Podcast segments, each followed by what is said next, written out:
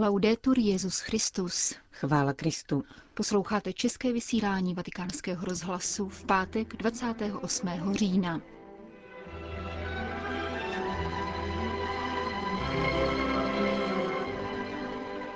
Základem našeho života je modlící se Ježíš, kázal dnes papež František. Petrův nástupce dnes přijal generální vikáře a biskupské delegáty pro zasvěcený život. Není možné být katolíci a sektáři zároveň. Musíme být dohromady s druhými, říká Petrův nástupce v rozsáhlém rozhovoru u příležitosti apoštolské cesty do Švédska.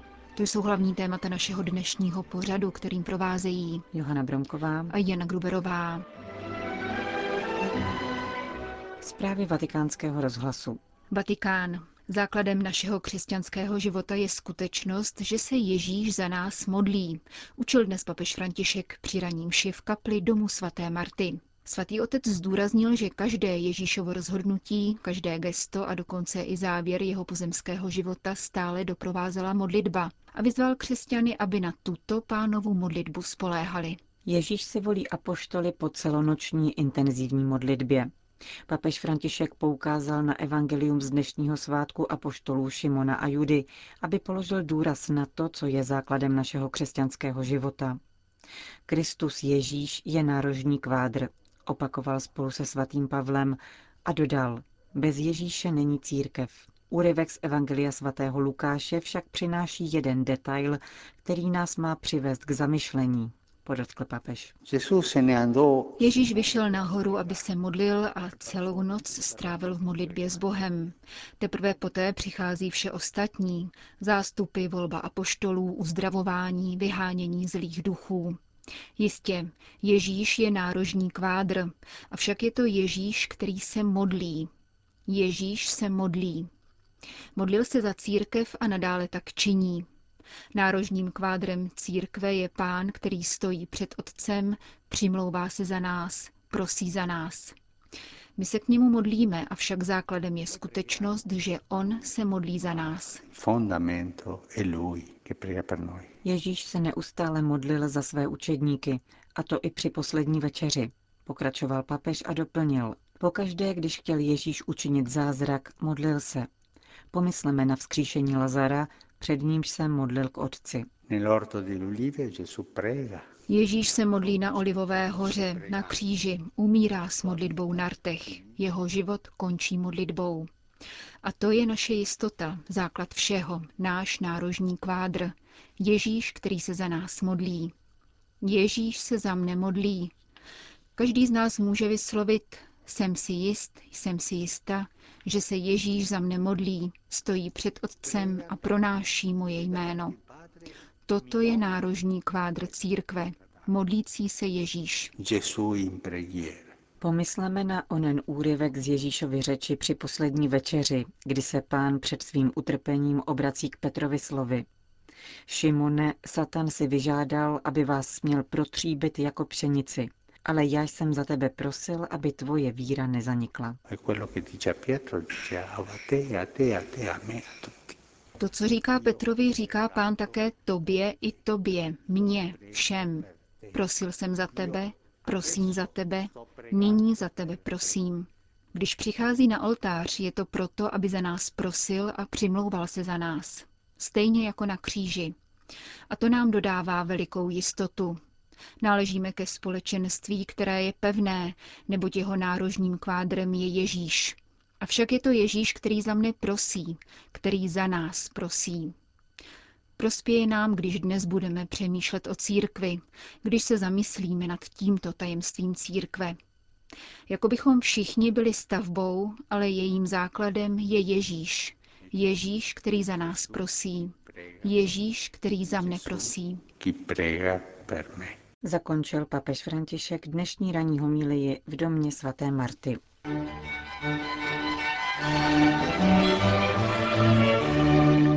Vatikán. Petrův nástupce dnes v Klementinském sále Apoštolského paláce přijal více než dvě stovky generálních vikářů a biskupských delegátů pro zasvěcený život, kteří se do Říma sjeli na vůbec první mezinárodní kongres organizovaný příslušnou vatikánskou kongregací. Papež jim připomenul, že zasvěcený život je duchovní kapitál, který přispívá k dobru celého Kristova těla. Povzbudil proto přítomné, aby se zvláštní péčí podporovali nová i starší charizmata, stáli na blízku zasvěceným osobám a vštěpovali božímu lidu hodnotu zasvěceného života. Pastýři jsou povoláni respektovat mnohorozměrnost, která utváří církev a jejímž prostřednictvím se církev projevuje. Zasvěcené osoby si zase mají uvědomit, že nejsou nedobytným majetkem, nýbrž jedna z facet, která se včlenuje do těla církve a je přitahována jejím středem, tedy Kristem. Papež dále podotkl, že Duch Svatý nepřestává vanout kam chce a v církvi proto vznikají neustále nové instituty zasvěceného života. Pastýřům náleží, aby posoudili ryzost jejich charismatických darů, přičemž nemají podléhat přílišnému zjednodušování vzhledem k vážné zodpovědnosti, s níž je toto rozlišování spojeno. Svatý otec v této souvislosti poukázal na povinné předběžné konzultace s příslušnou vatikánskou kongregací, jak to stanovil nedávným reskriptem pro zřizování diecézních institutů zasvěceného života. A poté přešel ke vztahům mezi biskupy a řeholníky. Jde o to prohloubit jejich vzájemnost, jak ze strany biskupů, tak ze strany zasvěcených osob, Nelze mluvit o reciprocitě tam, kde jedni velí a druzí se podřizují, ať už ze strachu a nebo ze zvyku. Odpovědnost v tomto ohledu nesou jak pastýři, tak řeholníci. Všichni se máme stávat pontifiky, tedy staviteli mostů. Naše doba si vyžaduje společenství v úctě k různosti.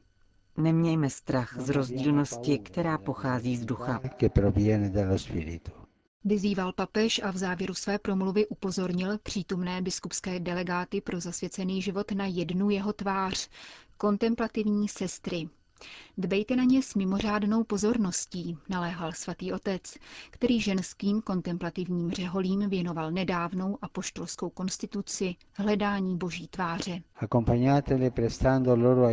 Doprovázejte je s bratrským citem a nakládejte s nimi jako s dospělými ženami.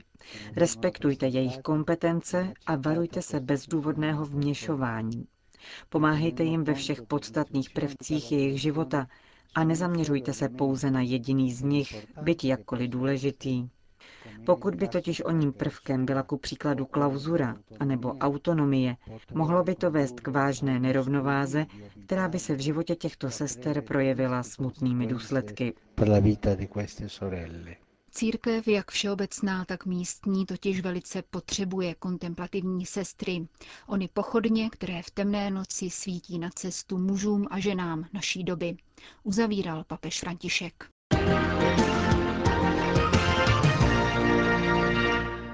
Mluvit, modlit se, společně pracovat a snažit se pochopit ekumenismus krve. Tak vidí budoucnost ekumenických vztahů papež František. Není možné být katolíci a sektáři zároveň. Musíme usilovat být dohromady s druhými. Říká Petrův nástupce v rozsáhlém rozhovoru u příležitosti apoštolské cesty do Švédska, kam se vydá 31. října na ekumenickou připomínku pětistého výročí reformace. K dlouhému dialogu se švédským jezuitou otcem Ulfem Jonssonem, ředitelem časopisu Signum a ředitelem italského časopisu La Civilta Cattolica, otcem Antoniem Spadárem, došlo 24. září v domě svaté Marty. Kromě zmíněných dvou periodik se velká část rozhovoru objeví také ve švédském deníku Dagens Nyheter. Přiblížit se. Mé očekávání se dá vystihnout jedním slovem. Více se přiblížit bratřím a sestrám, kteří žijí ve Švédsku. Kdo se uzavírá do sebe, stává se monádou, neschopnou setkání, ovládanou strachem. Při setkání s druhými jde vždycky o sebetranscendenci, vystoupení ze sebe sama. Papež vysvětlil, že původně neměl během cesty do Švédska sloužit mši svatou pro místní katolíky, aby se položil důraz na ekumenické svědectví. Posléze však, aby vyhověl naléhání místní katolické komunity, se rozhodl odsloužit mši svatou a prodloužil proto cestu o další den, aby mše nebyla slavena téhož dne a na tom též místě jako ekumenické setkání a aby tyto dvě roviny nesplývaly.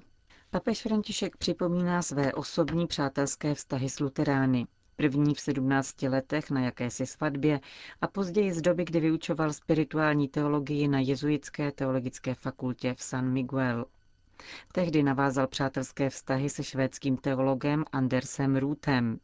Vzpomíná na něj, jak říká, s láskou a uznáním, jako na člověka, který mu přinesl mnoho dobrého. A anglicky psaná kapitola jeho habilitační práce je skvostná, dodává. Druhou osobností luteránského světa, na níž papež Bergoglio rád vzpomíná, je dánský pastor Albert Andersen. Vedl jsem s ním velmi bouřlivou diskusi na dálku, když už byl ve Spojených státech, vzpomíná František na výměnu názorů ohledně náboženských problémů v Argentíně. Napomínal mě čestně a upřímně, jako pravý přítel.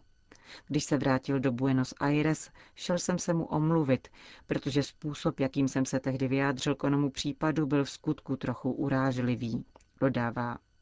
S velkou familiárností mluví František také o primasce švédské církve, arcibiskupce Upsaly Antje Jakelénové, se kterou se dvakrát sešel, naposled při kanonizaci Marie Elizabety Hesselblad.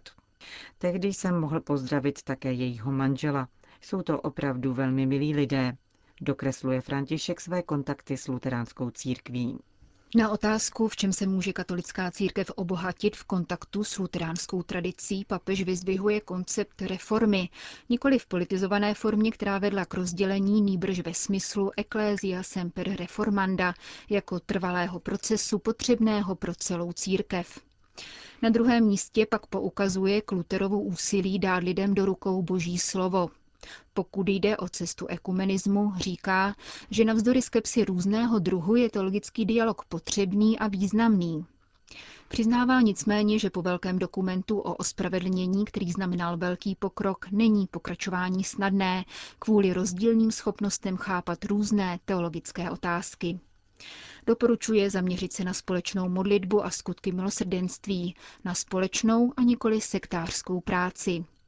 Výslovně rovněž zavrhuje proselitismus, který označuje dokonce za hříšné jednání. A s trochou nadsázky dodává, co se jednoty týče, kdo se v ní nikdy nemílí, je ďábel.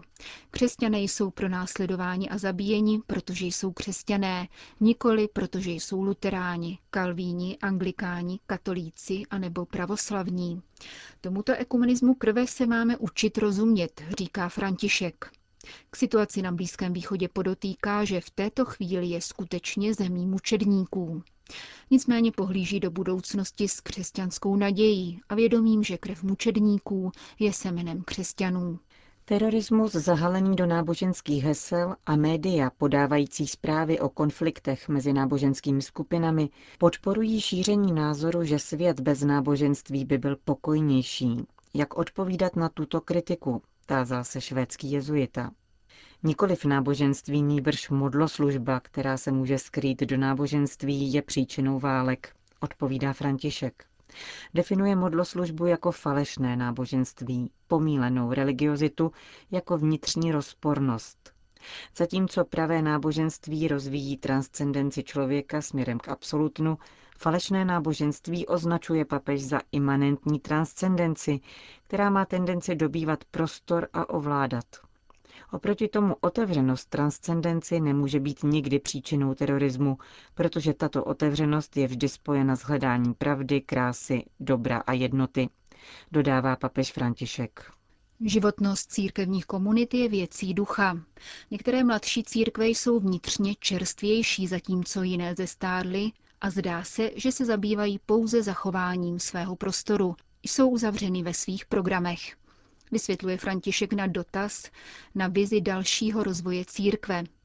Konstatuje, že sekularizované společnosti ohrožuje jejich blahobyt, který otupuje svědomí a umlčuje neklid. Proto také své řeholní spolubratry ve Švédsku vybízí, aby si zachovali neklidné srdce i neklidné struktury.